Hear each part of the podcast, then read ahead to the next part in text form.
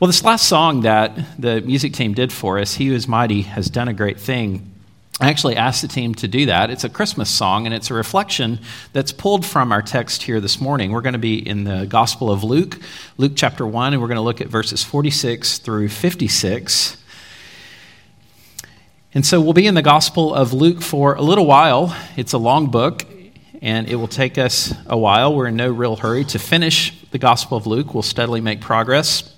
And we'll be in Luke. We'll take a few off here and there over the next couple months. And then we'll break in the summer. We do our summer in the Psalms study, and we'll pick that up in Psalm 77. And then we'll pick right back up in Luke next fall. So we're like to be fairly predictable around here in what we're doing. So, we're looking at this gospel, and because it has been a couple of weeks, let me just offer a little bit of context and reminders of what the Gospel of Luke is and how it's functioning and operating. The Gospel of Luke was written by a guy named Luke. That won't be on the test later, so but you'll probably remember that one. Written by a guy named Luke, and Luke was most likely a Gentile. He's referred to as a physician in other places. And he wrote the book of Acts as well. So Luke Acts is really episode one, episode two. One is telling us about the life and the ministry, what Jesus did. That's the Gospel of Luke. And then Acts is telling us about Jesus' first followers and the establishment of the church under the direction of the Holy Spirit and the apostles there in the first century. And so he really covers a lot of ground from the birth of Christ all the way to the eventual arrest and right after the book of Acts. Acts doesn't record it, but the martyrdom of Paul in Rome. So it's covering a, quite a span of time if you look at them together. And if you take it just by volume, Luke actually wrote more of the New Testament than anybody else. Paul wrote more books, more letters, but as far as volume goes, Luke actually wrote the most in the New Testament. Luke shows a lot of familiarity with the other gospel accounts. So, the, at least Matthew and Mark were most likely circulating around at this point. He shows and bounces off of those gospel accounts quite a bit. But he also adds a unique perspective at times, too. Luke is very concerned in the first part of his gospel about telling us about what's called the infancy narratives. We have these two accounts of the birth, the announcement of pregnancy of the birth of John the Baptist. John, his name was John. His parents didn't name him John the Baptist. All right, I guess they could have, but they didn't name him that. We call him John the Baptist because he becomes known as John the Baptizer. His ministry, he goes out to the Jordan River and he's baptizing at the Jordan. And we call him John the Baptist because we're distinguishing him from John the Evangelist, the author of the book of John and 1st, 2nd, 3rd John, the epistles of John as well. So, John the Baptist, he's born to a woman who's too old to be having babies. Elizabeth says that she's old and barren, and yet here she is having a child. Very, very similar to stories we've seen in the past. Stories like Abraham and Rebecca and Rachel. And then we have this young woman. She's a virgin, and she shouldn't be having a baby either. And so the first couple of chapters, really the first chapter, it's a long chapter, focuses on these two birth narratives the birth of John and then the birth of Jesus. And so last time on Christmas Day, we looked at this meeting of Elizabeth, who's John's mother, and Mary, who would be Jesus' mother, and they meet together, and we looked at that account. And they're relatives, and they're both going to play a significant role here in the, uh, in the early, early first century um, and in the Messiah, the birth of the Messiah. So we're looking at this passage. It's called the Magnificat, and if you've uh, you may have studied this before. We've actually looked at this passage a couple of times before as we come into the Christmas season at different points. We looked at it in 2013, which was my first year here, and then in 2015. Um, most of you may not remember those sermons exactly, so we'll do a little review on what we talked about then. So we're going to ask the question. We love to ask the question in song form around this time of year in Christmas. Mary, did you know? What did Mary know? So we're going to let Mary speak for herself this morning. What did Mary know? We've been asking for a while. Let's figure out what Mary actually did know. A little bit about Mary, you might remember. She is betrothed, means that she's engaged, and betrothal was something like engagement, but it was really more than that. It was more closer to being married but it was a legal it was a legal contract to marry someone in order to break a betrothal rather than an engagement. To break an engagement, it really doesn't require any legal action. You just say, I don't want to get married anymore, and you give the ring back or whatever it is that you do, and you're no longer engaged. To break a betrothal actually required documents. You, you, had to have a certificate of divorce. And so it's right in between that of engagement versus being married. And so Mary is in this state, and she's found to be with child. And so Joseph, his righteous man, as Matthew's gospel records for us, and the angel Gabriel visits him, says, This child is from the Holy Spirit. Um, and so he goes on and marries her. So that is Mary. She's probably somewhere in the age of 14 to 16. That's most likely around that age. And so she's young, and that comes into play here in just a minute because some people have even asked the question could Mary have actually written this? Because it's so deep, it's so rich, and it's so saturated with Scripture that some people think, well, I don't know if a 15 year old could have actually produced that particular song in that document.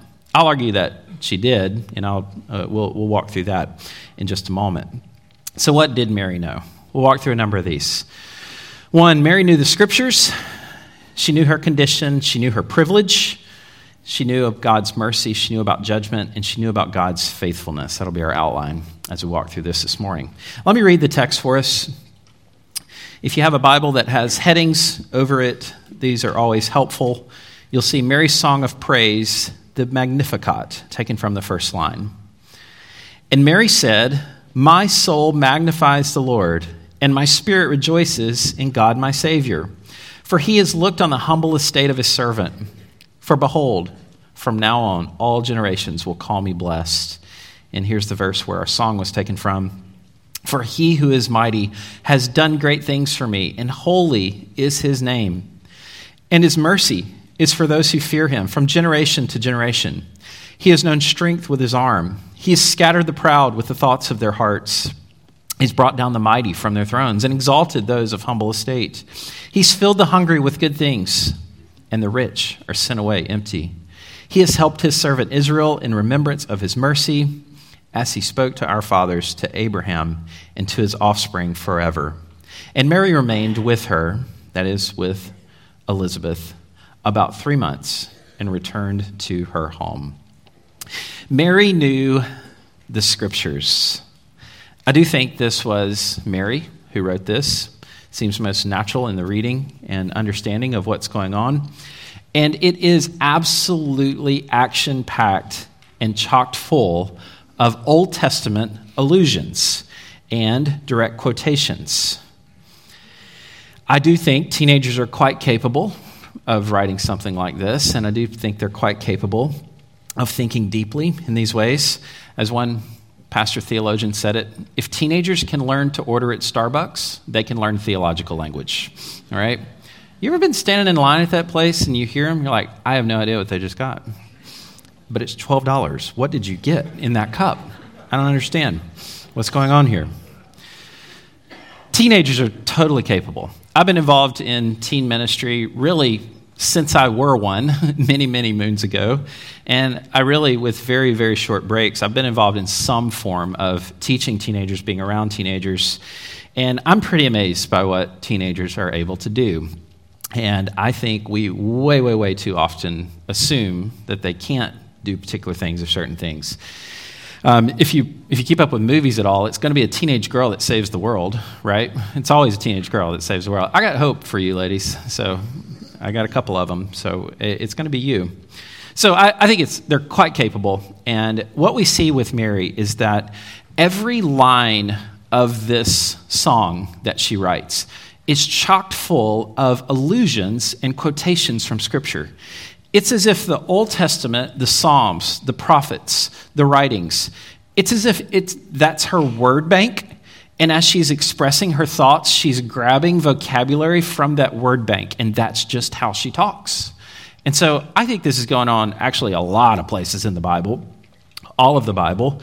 There are these allusions, and the author may not always directly tell you, hey, I'm quoting from the Old Testament here, but there's these allusions, just vocabulary.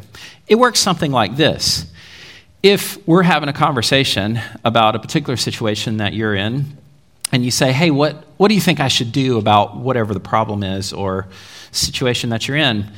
And I say something like this Well, you should treat them as you would want to be treated. Okay? Did I quote a scripture? Like, eh, sort of, right? sort of. But I didn't exactly say, hey, Luke 6:31 says this or Matthew 7 says this. But what I did do is I captured a thought and I use some of the vocabulary from that to express that. I think this is going on all the time in the Bible. They're grabbing the Old Testament, and so it just becomes the air that they breathe. So I have a list in front of me of many, many, many verses, as you can see on the slide.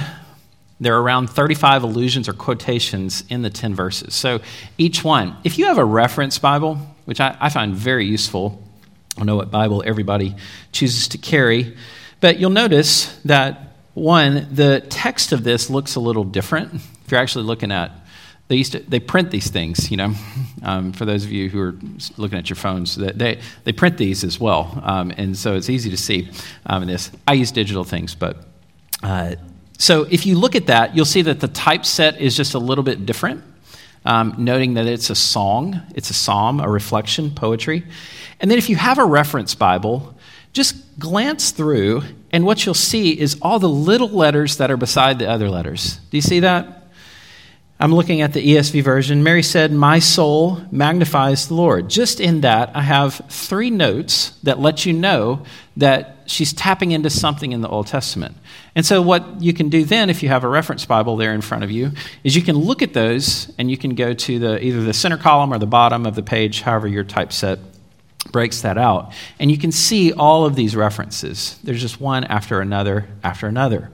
It's full of it. So Mary knew her Bible. She knew it very, very well. In fact, this particular song, it's been noted, is really almost a, a reflection on Hannah's song in 1 Samuel 2. You can see these similarities. My soul magnifies the Lord my spirit rejoices in God, my Savior. My heart exalts in the Lord. I rejoice in my salvation. Holy is his name. There is none holy like the Lord. He has put down the mighty from their thrones and exalted those of low degree. The bows of the mighty are broken, but the feeble gird on their strength. He has filled the hungry with good things, and the rich he has sent away empty. Those who are full hired themselves out for bread, but those who are hungry have ceased to hunger. So you can see the similarities there with Hannah's song, her reflection on her own barrenness, and the gift of the son that she was going to receive in the Old Testament. So I think Mary very much sees herself in this sort of light. I am the next one. I'm the one that's, being cho- that's been chosen to bring the Messiah into the plan of God. It's an amazing thing. I think just by way of application for us, we can just stop and say, I, I know the new year is just a great time for us to sort of take stock. Let's just be people who are biblically literate, people who are in the Word, who know the stories of the Bible, who have this as the air we breathe. Make it a habit, a daily habit, to take in the Word of God. Saturate yourself with that. It's a great, great privilege that we have to have God's Word in front of us. Let's move on. So Mary knew the scriptures, and that's really a overarching point that we see throughout the song that we're going to look at. She also had an awareness of her condition. Verse 46 And Mary said, My soul magnifies the Lord, and my spirit rejoices in God, my Savior. Now, I want to key in on this term, Savior, here for just a moment. Mary recognizes that she needs a Savior. Now, it is true in the Old Testament, the word save can be used in a number of different ways and contexts. You can talk about being saved from an enemy, you can be saved from an invading army, or something like that. It can speak of immediate physical deliverance, but much more often, especially in the New Testament, we come to see that the word saved has uh, connotations for being saved, spiritually saved. And so the announcement that comes later in the book of in the book of Luke is that in Bethlehem, who has been born? A Savior, who's Christ the Lord. Well, it wasn't saving from the Romans, it was saving from our sins. And so Mary understood that she needed a Savior. I bring this up because I know many of you maybe have grown up or have had some sort of an influence of Catholic theology and Catholic thought on how you think about the gospel and how you read the Bible. Maybe some of you have come out of that background. Maybe some of you are even visiting with us today, and maybe you're involved in that particular church. And I just want to say that the Catholic and Protestant teaching on this is very different, and you just need to know that. Um, in Catholic theology, there are four what's called the Marian dogmas. All right, so four things that you're supposed to believe about Mary. One is this that she was the mother of God, which we can agree with that. The Theotokos, as it's called. Two, they believe that Mary was perpetually a virgin. So she stayed perpetually a virgin for all of her life, which is problematic because we do learn later that Jesus has brothers. Um, so that is a problem to me. Uh, number three, Mary was immaculately conceived. So the Immaculate Conception. Some people think the Immaculate Conception refers to the conception of Christ. It doesn't actually. In Catholic theology, the Immaculate Conception refers to the conception of Mary. And what that teaches is that Mary was born sinless. And so that's how she could be the mother of God and not pass down a sin nature to Jesus. They believe that she was born sinless, which to me just kind of kicks, the, if, it's a problem for you, getting a sinless Christ, if it's a problem, it just kicks it back a generation. Like, well, where did that come from? Well, and you could just kind of keep doing that, you know, infinitely. Um, how did that happen to Mary? So if it could happen to Mary, why not just start with Jesus? I don't you don't need that. And then the fourth thing that you must believe is the assumption of Mary, um, similar to, not the same as, but similar to the ascension of Christ, that Mary bodily and her spirit was taken up um, to heaven at the end of her life. Regarding the Immaculate Conception, I just want to read the official teaching of Catholic dogma, Catholic Church. We declare, pronounce, and define that the doctrine which holds that the Blessed Virgin Mary is, in the first instance of her conception, by a singular grace and privilege granted by Almighty God, in view of the merits of Jesus Christ, the Savior of the human race, here's the important part, was preserved free from all stain of original sin, is a doctrine revealed by God and therefore to be believed firmly and constantly by all the faithful. So that is the official teaching I think that's a huge problem with what we see here in verse 47 that Mary actually needs a Savior. Why would she need a Savior if she had no sin? So I think it's a problem. There's an interesting exchange later in Jesus' ministry. After he's done incredible, miraculous things, a lady in the back speaks up in the crowd. They're watching Jesus and just in absolute awe. This is in Luke 11. We'll get to it in the next 10 years at some point.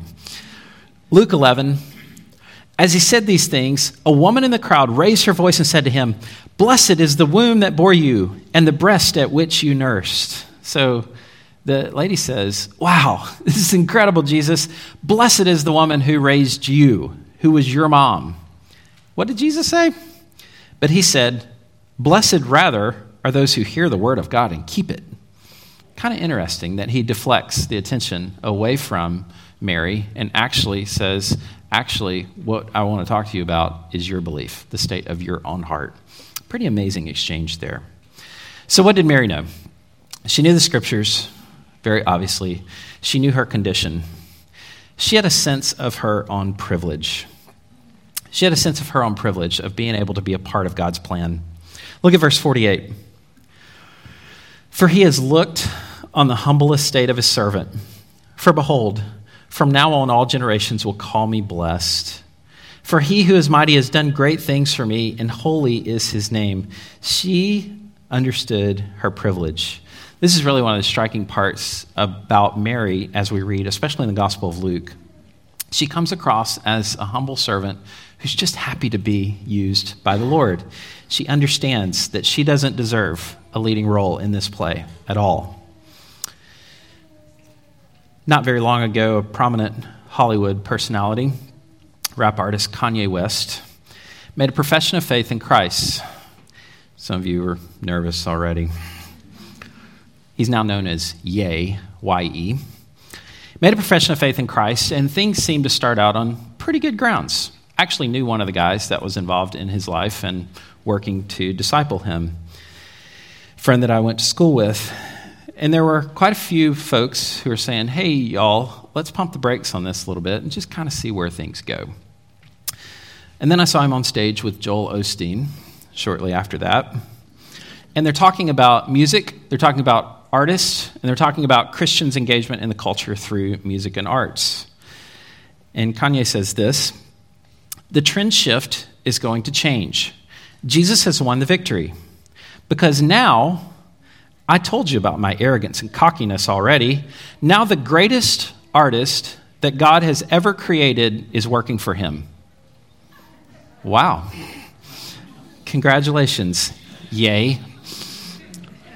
Amazing. The greatest artist that God has ever created is now on his side. So, hey, y'all, get ready. The gospel's taking over. And I, I just couldn't believe what I was seeing with that. Now, regardless of where you, your view of whatever style of music. That's really not even the point. The point is, how could you possibly think that you're so awesome that God needs you? How could you possibly think that? And I hear things like that, and I, I see it. That one's just an incredibly glaring example. Most people aren't quite so overt with how lucky the Lord is to have them. But I, I read that, and then I look at something like this, and I look at Mary and her tone. How different He's looked on the humble estate of his servant. Behold, now on all generations going to call me blessed. He's mighty. He's done great things for me. Holy is his name. I don't deserve this. I don't deserve this. She knew her privilege. Years ago, John MacArthur preached a sermon that stuck with me. He called it the myth of influence. And basically, in that, he preached from 1 Corinthians 1, where it says, There's not many noble, not many wise among you. Um, don't get too high on yourselves. The Lord is accomplishing his purpose through very, very, very normal, ordinary people.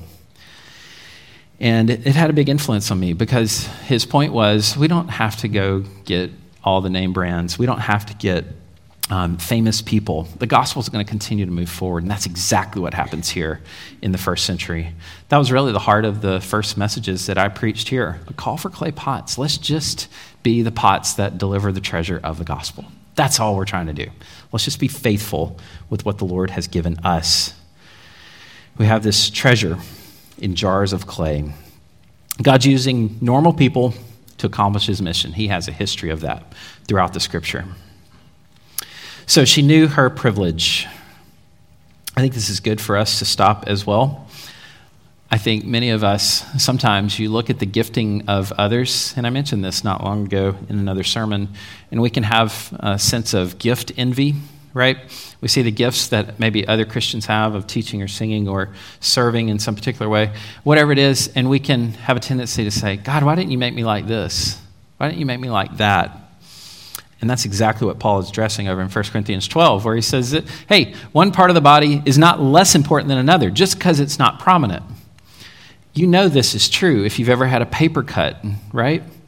Like you didn't think about your finger all day until you cut it with a piece of paper. And then it dominates your attention for the next little while. It's all you can think about.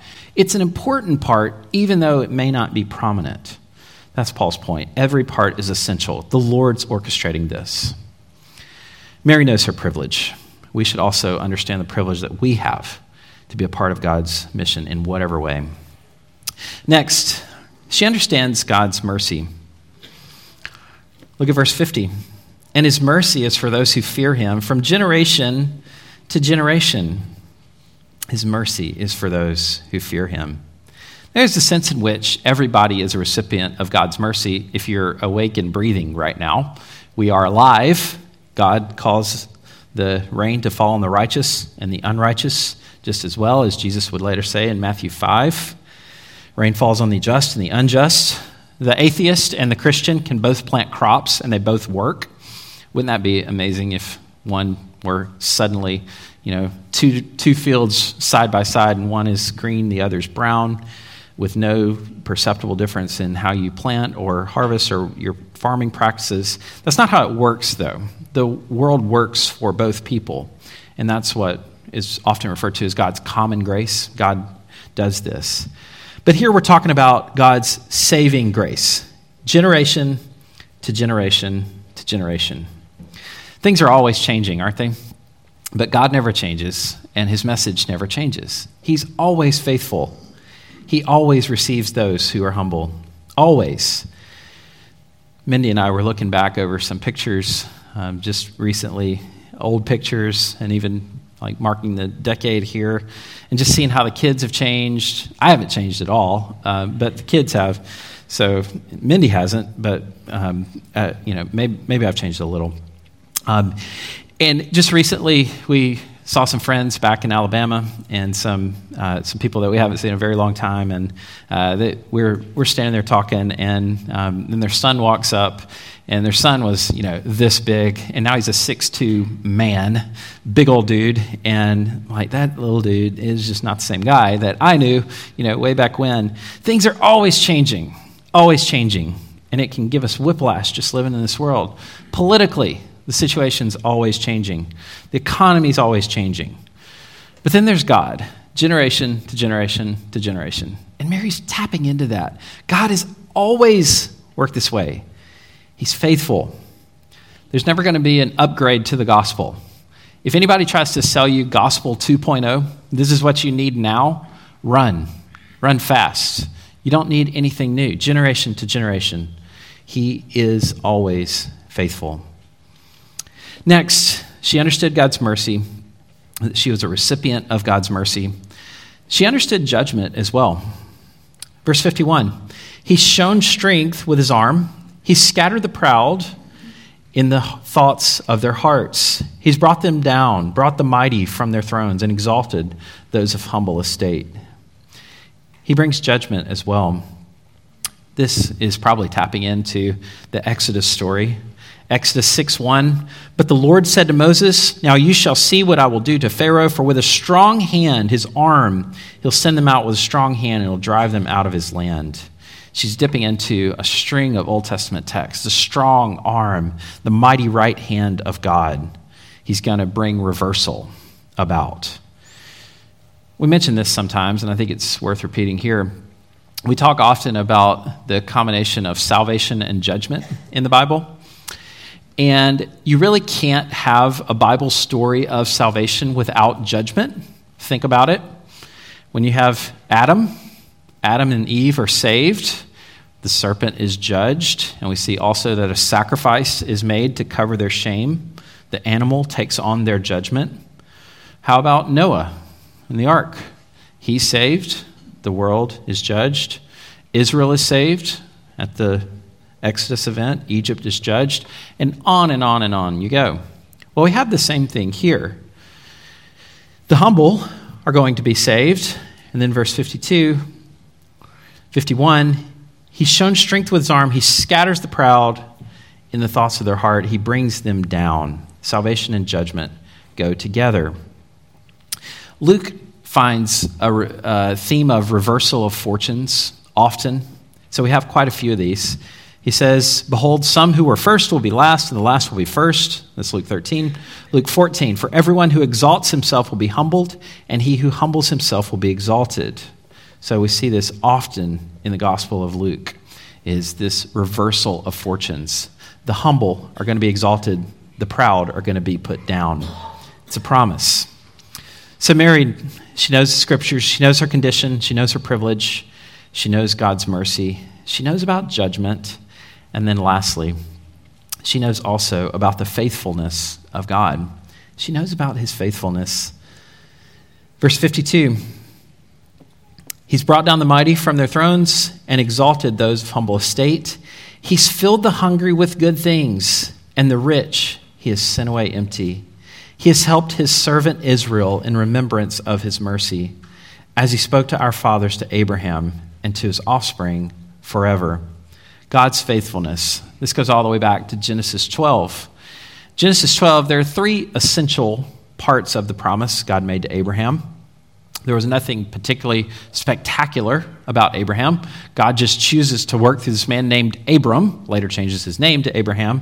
And there are three essential elements of the promise he made. You're going to have descendants, lots of them. You're going to have land, and you're going to have blessing and redemption. Those are the three parts of this Abrahamic promise. And what Mary is doing, she's tapping into that and saying, This is coming about. This is coming about in what we now call this new covenant, this new thing that the Lord is doing. He's making good on his promises. She knew about God's faithfulness. Today we get to celebrate communion, and it's really a fitting end to our sermon here today. Because as Mary is looking back on God's faithfulness, she's also recognizing this new work that God is doing, which we come to understand is the new covenant. I want to glance ahead in Luke just a little bit, over in Luke chapter 2, verse 34. So Jesus is born and then this is when they take him to the temple, and he meets someone named Simeon. Luke 2:34. We'll explore this in more detail when we get to it. Verse 34 says, "And Simeon blessed them and said to Mary his mother, Behold, this child is appointed for the fall and rising of many in Israel, and for a sign that is opposed." and a sword will pierce through your own soul as well, so that thoughts from many hearts may be revealed. Mary learns from Simeon. We've been asking the question what did Mary know? Well, she knew that something was coming for her son, and she knew that a sword would pierce through her own soul. Of course, we're talking about the crucifixion and then subsequently the resurrection of Jesus we talk a lot around Christmas time, and we're just coming off of that season about the birth of Christ. And I always try to remind us that we not only need to think about the birth of Christ, we need to think about the life of Christ. If you subtract the Easter story in Christmas, all you have is a sentimental story of a baby that's born to an unwed mother. If you have the Easter story without the Christmas story, understanding this is God in the flesh, it's just a sad story about a man who was killed unrighteously and a miscarriage of justice. But when you put them together, when you understand that this is the God man, and this blood that was shed is inaugurating a new covenant, a new work, and we are able to be a part of that through the work that Jesus has done. Well, in just a moment, we're going to celebrate communion. I love communion Sundays, and just uh, by way of introduction to that, if you're new here with us, we practice open communion, which means that if you're a believer in Jesus Christ, we invite you to participate in communion with us. If that doesn't really make sense to you, that vocabulary, and you're not sure where you stand with Christ, we would just ask you just watch today. Uh, consider this a time to reflect and to pray and to consider, and we would love to have a conversation with you afterwards. It's a time to celebrate. It's a time even to look around and recognize who is celebrating this time with us. In the gospel or the book of 1 Corinthians, 1 Corinthians is a mess. It's a hot mess of a place. It's a place that you would probably tell a first year seminary student, don't take that one, all right? If it comes across the posting wire at the seminary page. That one's a mess. You're going to have problems there. But Paul was there, and he was actually the founding pastor of the church in Corinth. And he addresses so many different problems these divisions, dissension, immorality amongst the people. And then he comes to 1 Corinthians 11 and what we learn about communion this time together to remember the gospel is that this is what unifies us and centers us.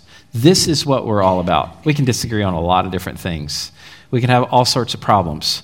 But what, when we come together for communion, this is central to our identity as Christians. We recognize the body that was given for us and the blood that was shed so that this new covenant can be inaugurated. That's what we get to celebrate today. I'll ask our servers to come forward and I'll lead us in a word of prayer and our musicians as well. Father, thank you so much for an opportunity to be together today. We thank you for this gift, this new covenant that we come to celebrate today. Through the blood of Jesus, we now have access to you. What an amazing reality that is. So, Father, we are in awe of your grace to us. And just like Mary, just like she seemed to just be humbled that you would use her in any sort of way to accomplish your purposes, we pray that we would take on the same attitude and posture, that we get to be a part of something that you're doing in the world. What a privilege it is. So, Lord, now as we take communion, we pray that we would take this with a sense of celebration, recognizing that we are accepted in Christ because of the work that He has accomplished, not because of our own merits. We pray that you would be pleased. We praise things in Christ's name. Amen.